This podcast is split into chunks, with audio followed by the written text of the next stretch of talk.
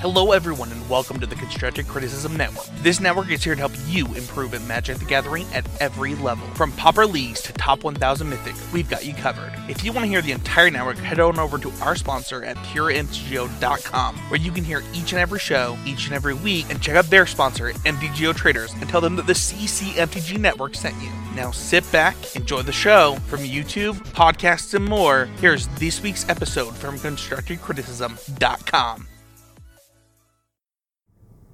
How's it going, everybody? It is 11:30 a.m. Saturday, February 13th, 2021, and it's time for this, the 103rd trip down the homeward path. My name is Adam, and I got a few questions for you. Are you a fan of Magic the Gathering? I mean, I really hope so, since we're presumably consuming a podcast about it. Do you have something else in your life that takes precedence over any magical accomplishments you might have? Listen, I understand. Job, career, spouse, partner, children, any and any combination of all of the above. I've got a wife and three children myself, and I work 42 hours a week. So, like, I, I feel you. I understand. But in spite of that, are you using every resource at your disposal, despite them being limited? To find ways to improve your magic game at every turn. Because if that sounds like you, I hope you're attacking alone because I'm going to call you the exalted one. So we're going to dive in and look at some of the some of the ways we can improve through budgeting, brewing, and breaking bad habits after a word from our sponsors. Listen, the grind on MTG Arena can feel relentless. Like you're trying to make your way through a horde of imaginary enemies and you're not equipped with anything to fight them with. That's where our newest sponsor comes in. Great Viking Games, with their with access to endless codes for Arena to get you either the cosmetics that you've been desi- the cosmetics you desired but couldn't get when they came out or didn't want to get the the secret layer in order to get them or you know promo pack codes pre release codes without having to go get the paper cards if paper cards aren't your bag, whatever the case may be, you can find your way to glory at Great Viking Games. And if you use our affiliate code HWPMTG in the promo code section at checkout, you get 5% off your order. They know we sent you. GreatVikingGames.com, go check it out while you're on there checking stuff out, don't forget to check out our other sponsor at puremtgo.com. PureMTGO is less of a less of a, an armorer and more of a, a guide. They just point you in the right direction to find your way through. PureMTGO is one of the largest collections of magic content on the web. They've got something for everyone, and they can make sure you're headed the right way. Keep you on the path. But while you're uh, while you're perusing, looking for someone to help guide you on your way, don't forget to check out our parent network over at constructivecriticism.com. Everybody's doing great work over there right now, so you should probably it would it would be well worth your time. It's a waste of time not to go. Check out the other the content on the web. They're a collection of some of the best content creators on the web, and then there's me. So go check them out.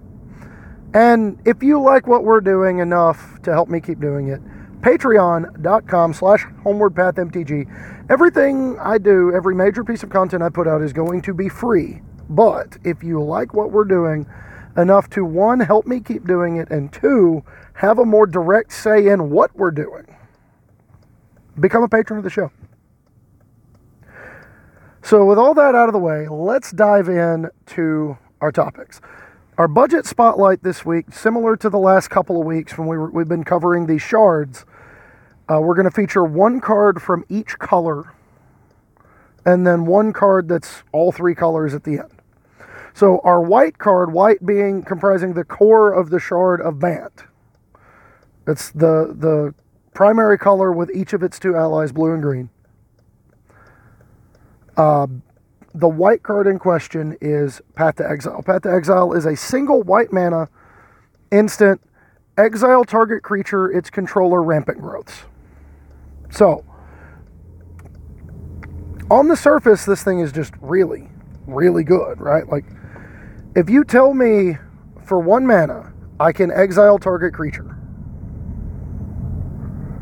I'm already in. Like, I'm already all the way in. As long as the drawback isn't debilitating, if it's not like sacrifice a land myself or something. If it's not, you know, debilitating to my ability to continue to function playing magic, I'm in for one mana exile target creature.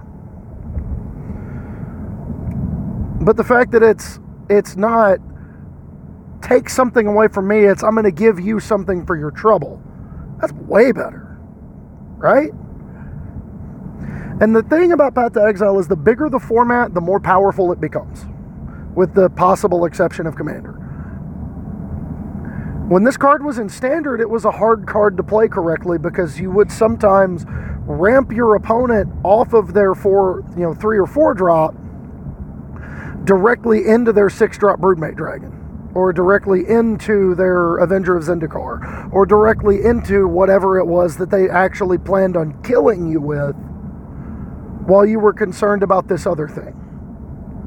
There were more expensive, more powerful cards waiting in the wings every time you tried to take care of one.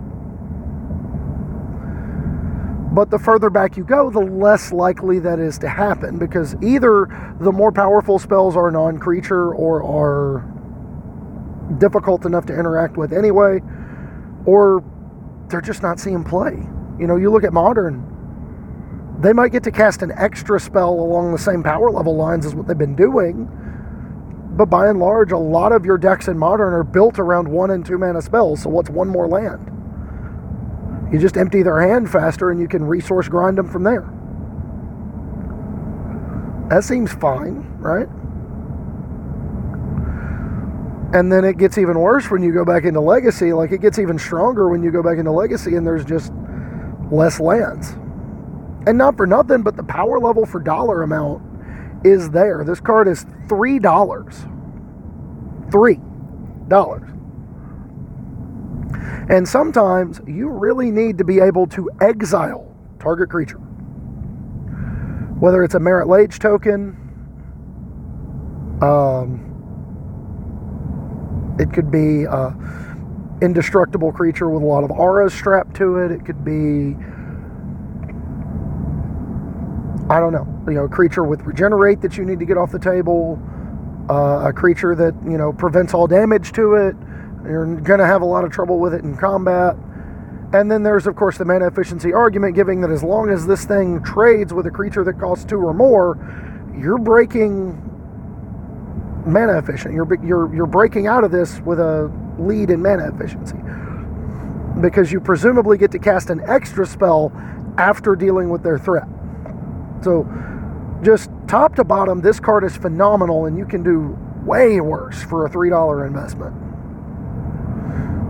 Next up on the agenda is our green card, and this one is one of those cards you don't want to path your opponent into. Nissa, who shakes the world, has been a format defining force since she was printed.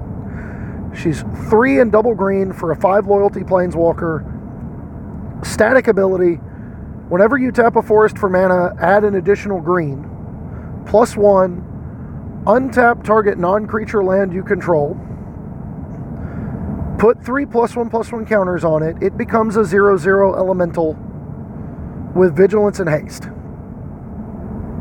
So,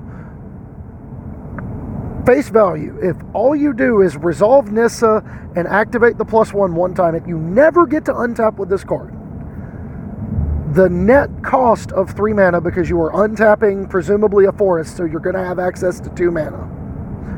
The net cost of three mana because you spend five, get two back. You get a 3 3 creature and a 6 loyalty planeswalker.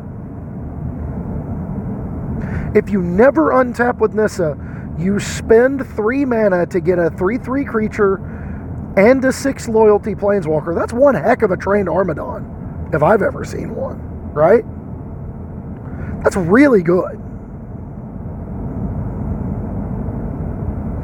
Whether you're using that 3 3 creature to cast another creature to help protect Nissa, or cast an interactive spell, be it a counter spell, removal spell, uh, burn spell, cantrip after blocking, whatever. Right? Just spending three mana to get a 3 3 creature and a planeswalker that they have to deal with is a big deal. And I vastly underrated this card. I'm reasonably certain I've talked about Nissa on this show before, and I'm going to talk about her again because she's so stinking good. I don't even care what the ultimate is. For the record, the ultimate is minus eight. Go get all the forests out of your library and put them onto the battlefield tapped. That's what the ultimate is. And you get an emblem with lands you control are indestructible. So, yeah. That's also really good because now you're drawing gas the rest of the way. Or at least presumably drawing many, many, many, many, many less lands. And have access to literally every spell you could fathom casting in your library.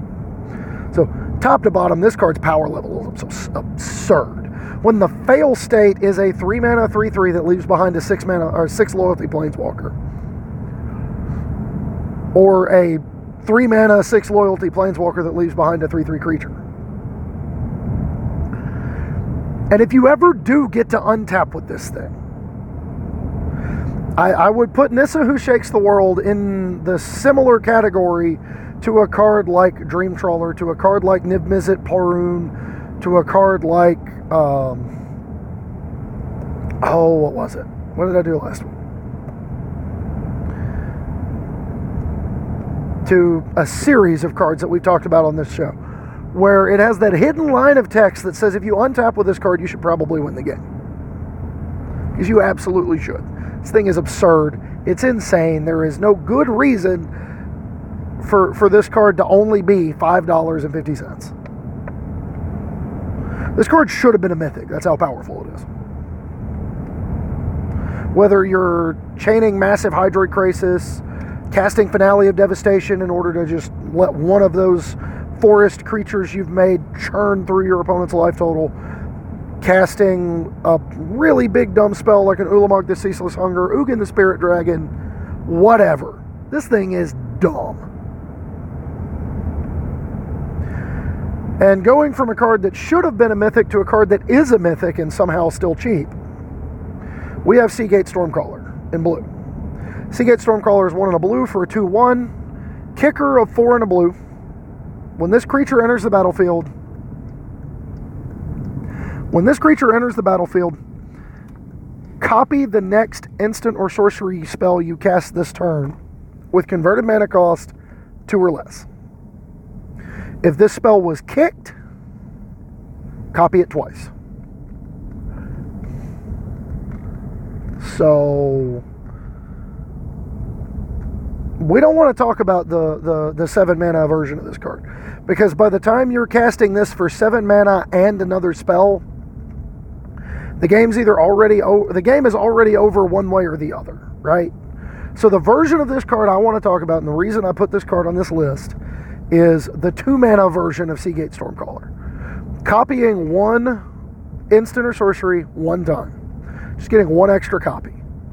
Listen, even looking at the standard format, We've got cards like Opt. We've got cards like Blood Chief's Thirst. We've got cards like Shock. We've got cards like uh, Revitalize. We've got cards like Ram Through. We've got cards like Crash Through. We've got just a ton of available resources to use with Sea Gate Stormcaller specifically to generate back tempo that you lost earlier in the game potentially to massive advantages, right? Like the idea of Sea Gate Stormcaller into Bloodchief's Thirst to catch up against aggro decks. That's not nothing. Like you get beat down for a couple of turns, they go Fervent Champion, Robber of the Rich, and then on your turn three on the play, you just go Sea Gate Stormcaller, double Bloodchief's Thirst, get them out of here and put up a blocker for their follow up three drop and just have a counter for Embercleave available. That's, that's what you got to do. But because they always have the Embercleave, don't pretend they don't. But like top to bottom, this card as a, as a way to catch up on tempo is really, really good.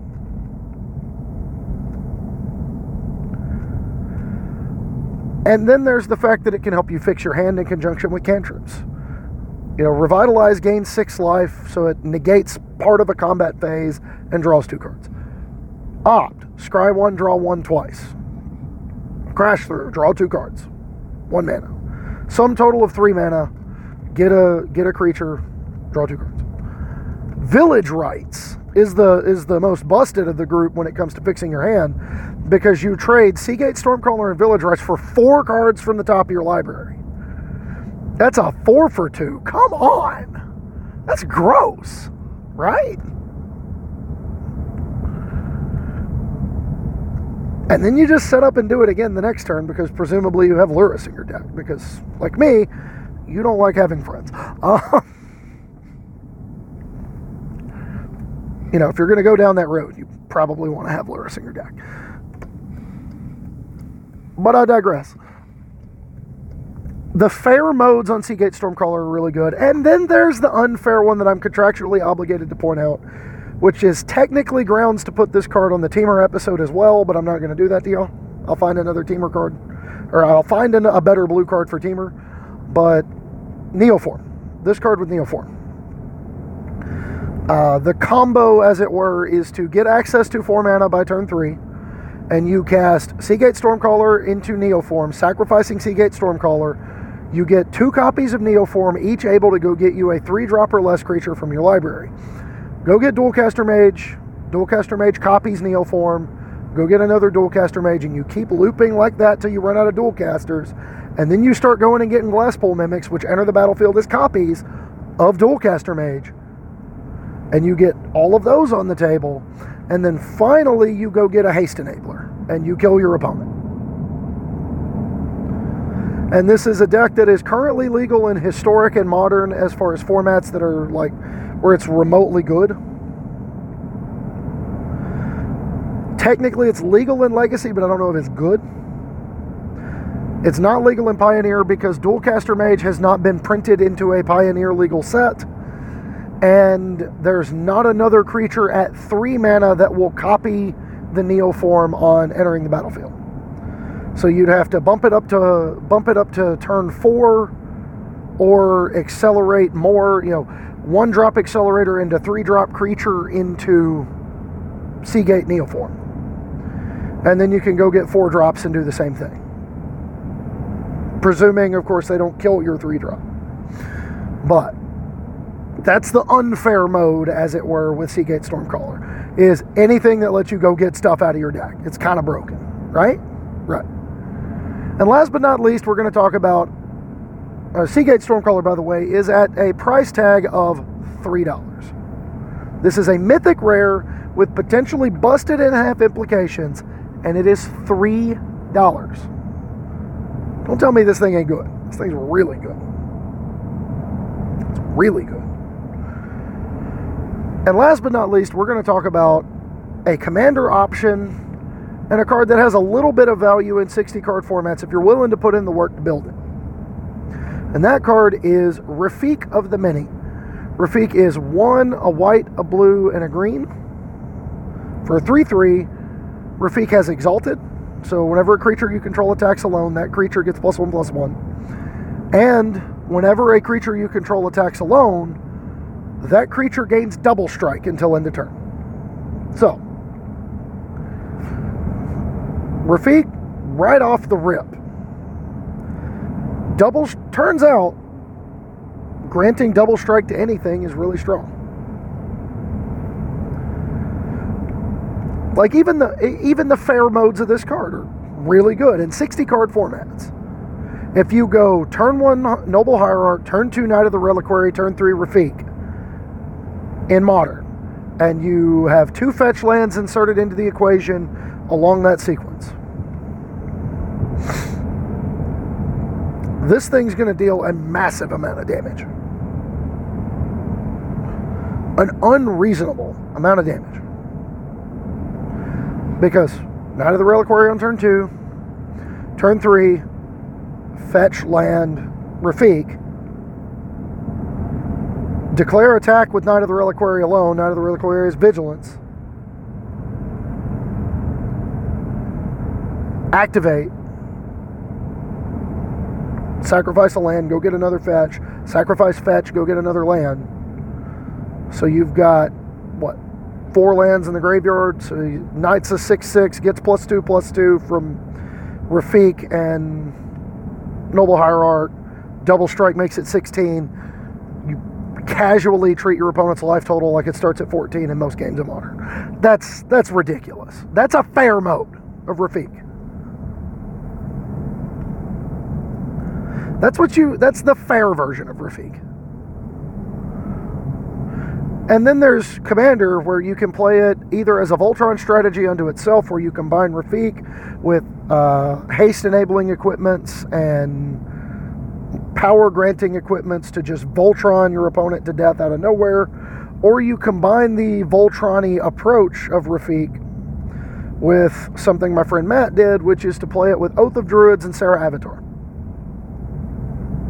So that you can play like one Serra Avatar and one other creature in your deck. Oath of Druids is going to come down, and at the beginning of your upkeep, if your opponent, if an opponent has more creatures than you, you are going to exile cards from the top of your library until you hit a creature and just floop that creature into play. Serra Avatar's power and toughness are equal to your life total. So, haste granting equipment, 40 in the air is a lot. 38 in the air is a lot.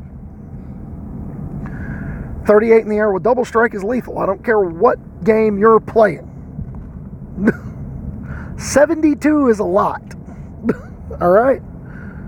It's a lot of anything. And then in conjunction with a card like Finest Hour, you then get to untap and attack somebody else for more. Come on. That's disgusting. And this card, again, we're talking about it largely in the context of Commander, where you only need to get one, and this card is $9. That's not bad. That's not a bad price. So moving on, we got our brew of the week, and this one I, I got to apologize because I made I wrote this episode last week and did not have time to get it recorded before the weekend, before the next work week started. And then the announcement came out two days before recording that they were planning on banning Uro in modern and historic. So take this bit with a grain of salt. But our brew of the week is Bant Ramp slash mid range and historic. The core concept is think of all of the powerful cards in the past two standards Uro, Nissa, Krasis, Elspeth Conquers Death, Carnage Tyrant, like dumb green, blue, and white stuff. just good magic cards. Baneslayer Angel. Lyra Dawnbringer. I don't care what you're about. If it's good and it's green, blue, or white, it probably has a home within some variation on this concept. As, you know, your payoff for playing these colors. You just get to play really, really, really stinking good magic cards. Right? Next, think about uh, all the powerful potential enablers growth spiral, explore, arboreal grazer, cultivate, migration path, if that's your bag, thunder herd migration, if that's your bag, whatever, right? Accelerating into powerful spells. And last but not least, the role players. Cards like you know, removal spells like Doomskar or Shatter the Sky, card draw in the form of, um, I'm drawing a blank. You know, even as, at, you know, there's all kinds of, of powerful options available to you that don't require you to go too far out of the lane of play really good cards and win games of magic between removal, card draw, counter magic, card advantage threats. Elder Gargaroth comes to mind. You know, you're going to be dense in the four and five drop area because so many of the best cards are in that area. Customization? Well, there's a lot of engines worth playing or splashing. If you're interested in big aggro, Conclave Mentor, Rishkar, Adonis Climb are available. It's a deck. It's it's a style of deck that I've seen before. Even without access to Conclave Mentor, you can just play some stuff that cares about plus one plus one counters. Like Hydroid Krasis gets a little bit better when you can put extra counters on it. The creature's more of a threat earlier in the game. I mean, just all the way around, this is really, really good. The Flood of Tears combo is available. If that's something you're interested in, playing Tamiyo with Flood of Tears to recycle over and over, bounce and bounce and replay and bounce and replay and bounce and replay and just you know with omni- in conjunction with omniscience you bounce your opponent's board go through your deck until you find a threat that kills them. Uh, there's enough juice in Simic for an elemental sub theme. The the two cavaliers uh, risen reef even just going no further than that if you dip into Pioneer for this, you also get access to cards like Master of Waves. Master of Waves in conjunction with uh, Risen Reef is kind of hilarious. Uh, Bant Gyruda can play some of these cards effectively. Notably, I guess it's actually better in, in the context of what we're talking about, considering we can't play Uro anymore anyway. But, like, you know, Growth Spiral, two drop accelerators, explore, migration path, uh, circuitous route if you want to go that route. Circuitous route route. It's it's the same same word. I'm, I, I used both pronunciations because I'm a, I'm a monster. And even going up to 80 cards just for Yorion just gives you some more room for awesome magic cards, and you can play a blink sub theme with cards like Thassa, Deep Dwelling, um, Panharmonicon if that's your bag. If you are like saffron olive and like do nothing cards that generate massive advantages if you get on tap with them. It's whatever, right? You know, stuff like Elite Guard Mage, Risen Reef, the Cavaliers all give you something to do.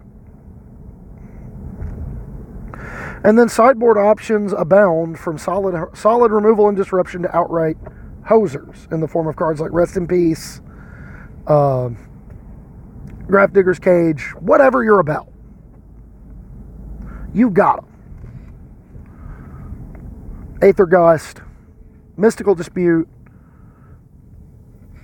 Like you, you've got access to a lot of tools. You can even do an enchantment sub theme with cards like Setessan Champion, joining the ranks of some of these other cards, and then you play a card like uh, Dance of the Manse in order to return a bunch of them to play at once. Whatever your bag is, whatever you're interested in doing, there's something available to do in Bant. Let me tell you. So let's dive into our main topic, which is I, I lovingly referred to this episode as playful banter. Because, again, monster. What is Bant? Bant is another of the five shards of Alara and locus of green, white, and blue mana. In the absence of ambition, rage, and chaos, Bant is ruled by a common desire for the greater good, with ritual combat as the primary means of dispute resolution when diplomacy fails. Which is to say, in place of massive battles between armies and thousands of people, when there is a dispute that requires, you know, requires bloodshed to, to resolve,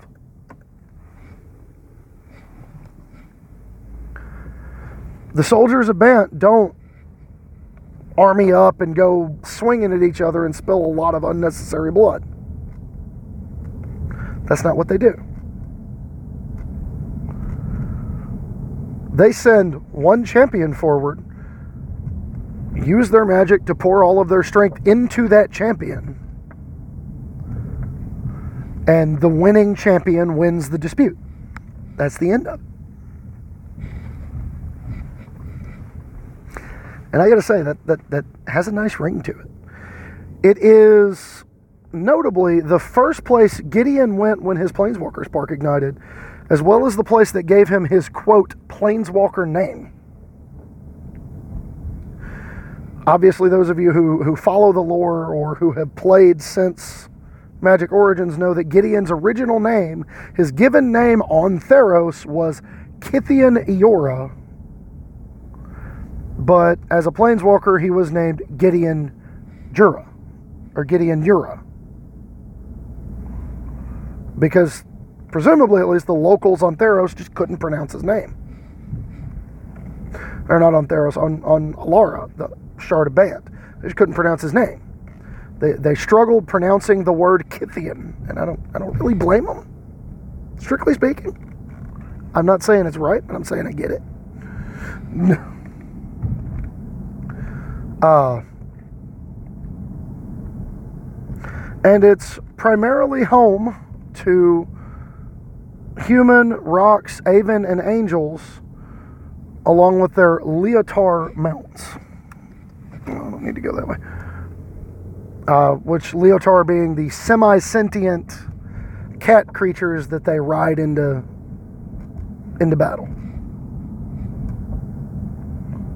So, you know, has its pros and cons.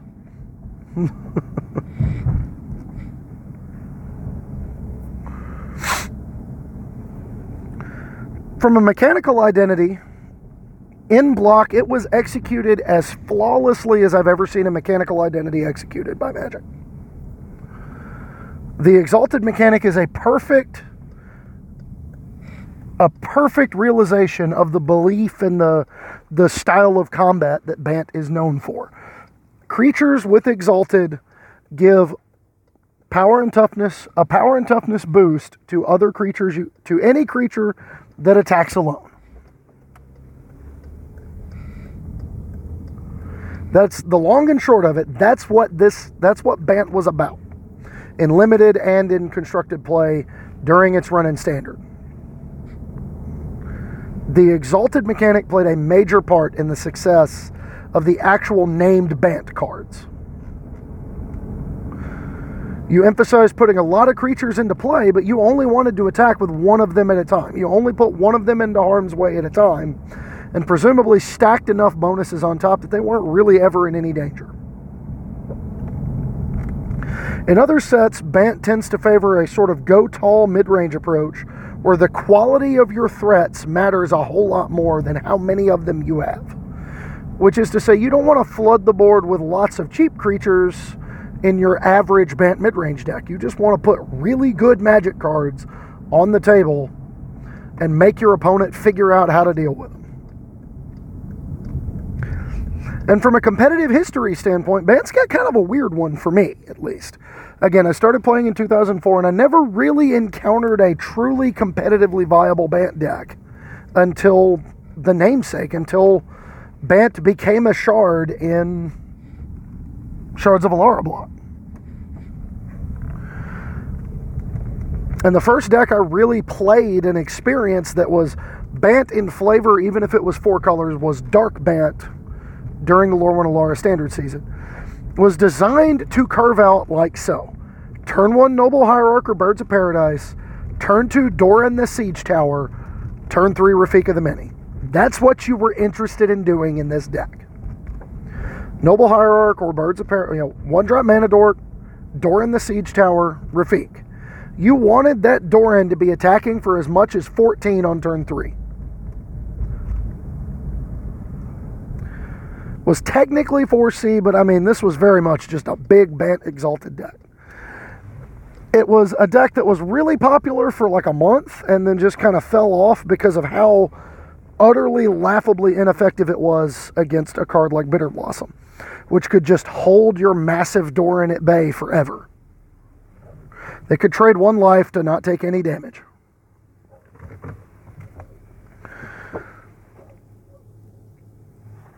The next one, and this is my this one we'll we'll go into my opinion on the matter. The the name of the deck was Mythic, and it was so named because it was largely designed around just playing a lot of the most powerful cards in Magic at the time. Lotus Cobra, Knight of the Reliquary, uh, Rampaging. What was that card's name? Not Rampaging Rhinos. I can't remember the name of the card May have been rampaging rhinos. I'm not sure. The the six six beast for six that whenever you landfall you would make a four four. But it was built around the idea similar to the Conley Woods Magical Christmas Land deck of playing Lotus Cobra, making massive amounts of mana on turn on turn three, and having access to six drop creatures on turn three. Tell me, stop me if you've heard that before. Six drop creatures on turn three seem to be a thing that tends to be pretty powerful. This was my pick for one of the most powerful standard decks of all time. This Zvi Mowshowitz master masterpiece was a masterclass in balancing ramp and mid range together. Again, the idea was to just make massive amounts of mana in the early portion of the game and just keep playing a threat that would dominate the game until your opponent died. It was the only deck to truly unseat Jund as the best deck during the era, as this deck was just objectively more powerful. Because Jund would have to not play its threats in order to keep yours from killing them. They had to waste time that they didn't have. You know, Broodmate Dragon doesn't beat Baneslayer Angel. Uh, Siege Gang Commander doesn't beat the Rampaging Rhino dude. Knight of the Reliquary is bigger than anything they have at under five mana. The combo variant is where things really got kicked into overdrive. And this is the version I would put as my you know like a top five standard deck I've ever experienced. The combo variant realized that you know six drop creatures didn't have to be like medium good on their own. They could just be really stupid powerful thanks to Rise of the Eldrazi. The card, it was a card that had not seen any play in its time in standard until Rise of the Eldrazi gave them, uh, what is that card's name? Eldrazi Conscription. Now, Eldrazi Conscription is notably a very difficult to utilize aura. It's like a, I think it's an 8 or 10 mana aura, but it gives the enchanted creature plus, two, plus 10, plus 10, flying and Annihilator 2. And the six drop in question was Sovereigns of Lost Alara. Sovereigns of Lost Alara being four, a blue, and a white, buys you a 4 4 with Exalted. And then, whenever a creature you control attacks alone, you can search your library for an aura card and attach it to that creature. So, let's run down the list, shall we? Turn one, Bird of Paradise, Noble Hierarch. Turn two, Knight of the Relic, or turn two, yeah. Is it? Yeah. No. Turn two, either Knight of the Reliquary or Lotus Cobra, because you have access to the extra mana. You'd get both by the end of the turn. You'd cast Lotus Cobra, play fetch, sacrifice fetch, tap the land for mana you'd have access to three, cast Knight of the Reliquary. Turn three, fetch land, activate. Activate Knight of the Reliquary, go get fetch land, activate fetch land, get untap land, tap the two lands you've just put into play. You got six mana, cast Sovereigns. Attack with Bird of Paradise. Bird of Paradise gets plus one, plus one, and plus 10, plus 10. That bird of paradise just attacked your opponent for 13. And they have to kill it now, or it's going to wreck their lands. Like, there's objectively very few things I've ever experienced in Magic that were that powerful. So, forgive me if I gush over this deck a lot, because it's, it's just one of my favorites ever. And last but not least, most recently, is Bant Reclamation from 2019 standard. A change of pace as compared to every other iteration of Bant we've talked about. This deck was more focused on leveraging non creature permanents and one particularly annoying instant, that instant being Nexus of Fate. Uh, you would play Nexus of Fate alongside Wilderness Reclamation, to Teferi Hero of Dominaria, and you your goal was to just take as many turns in a row as you could And you would either win with Teferi's emblem being able to consistently plink away at your opponent's board till it was gone after you take like seven turns in a row, or by taking three or four turns in a row with a Hydroid Krasis, you could kill them. Even without the quote unquote combo, you had the capacity to beat them the fair way because you were still playing Growth Spiral, Nissa, and Hydroid Krasis. So, like, they constantly had to worry about you going Reclamation, Untap, Nexus at, at end of turn, take another turn, start going off. But in addition to that, you could also just beat them because your cards were good. Like you had the traditional mid range thing going on where Nissa could run the table on them, Krasis could run the table on them, Growth Spiral would accelerate you into Wilderness Reclamation or any of the aforementioned powerful threats earlier. Like uh, Teferi Time Raveler did a good job of restricting your opponent's capacity to interact. It was just really, really good. Got Nexus of Fate banned. A version of this deck that was playing Expansion Explosion later after Nexus of Fate got banned eventually got Teferi Time Raveler, Growth Spiral, and Wilderness Reclamation banned. So, I mean, it's, it's just really, really good. Really good. So that's all I got for Bant, everybody. Uh, turns out when you put Simic plus another color that just likes to play good magic cards together. You get something that's really, really, really good at accelerating into and leveraging really powerful threats and engines. That's what Bant's about. At the end of the day, I know from a lore standpoint, they're about creatures and making creatures big and going in combat. But the best Bant decks don't look like that. So that's all I've got for this week. I apologize for the late upload. We have been in disarray at home in large part due to the fact that Sarah just had surgery and we've been kind of trying to get all the preparations made for that. And now she is in recovery, but she's home and bed, you know, on bed rest until she, uh, for at least a week, probably two, maybe three. So we're, we're having to be super dad for a little bit. And I'm not used to doing that. I'm not generally very good at that. Um, so apologies for the late upload. It was supposed to be out last week. It did not get out. But that's all I've got. Again, we're going to save the dad jokes for another another good either another good episode with a co-host or another good episode where they feel really appropriate. But if you've got them, keep sending them in. I will compile a list of my favorites to use for said episode. Uh, and with that, uh, you got questions, you got comments, you got concerns. You can find me on Twitter. I'm at Homeward Path MTG. On Facebook, my name is Adam Spain. You can join the conversation in the Facebook group Homeward Pathfinders. If you're a patron, you have access to the Patron Pathfinders Discord where we discuss episode topics. Uh, your deck can go to the front of the line of Brew of the Week. You, if you are a $5 or more patron each month, you get your very own episode. Like, we write the episode you want me to do collaboratively together. So,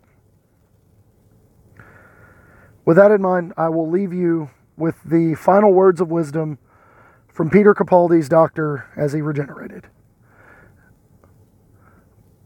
We've got a lot going on in this world right now. Everybody's going through something. There's a lot to be upset about. But please remember when interacting with people, when when dealing with people who, who upset you or don't upset you, whatever. Never be cruel, never be cowardly. Remember, hate is always foolish, love always wise. Always try to be nice, but never fail to be kind. So laugh hard, play a bunch of good magic cards, and be kind and we'll catch you next episode.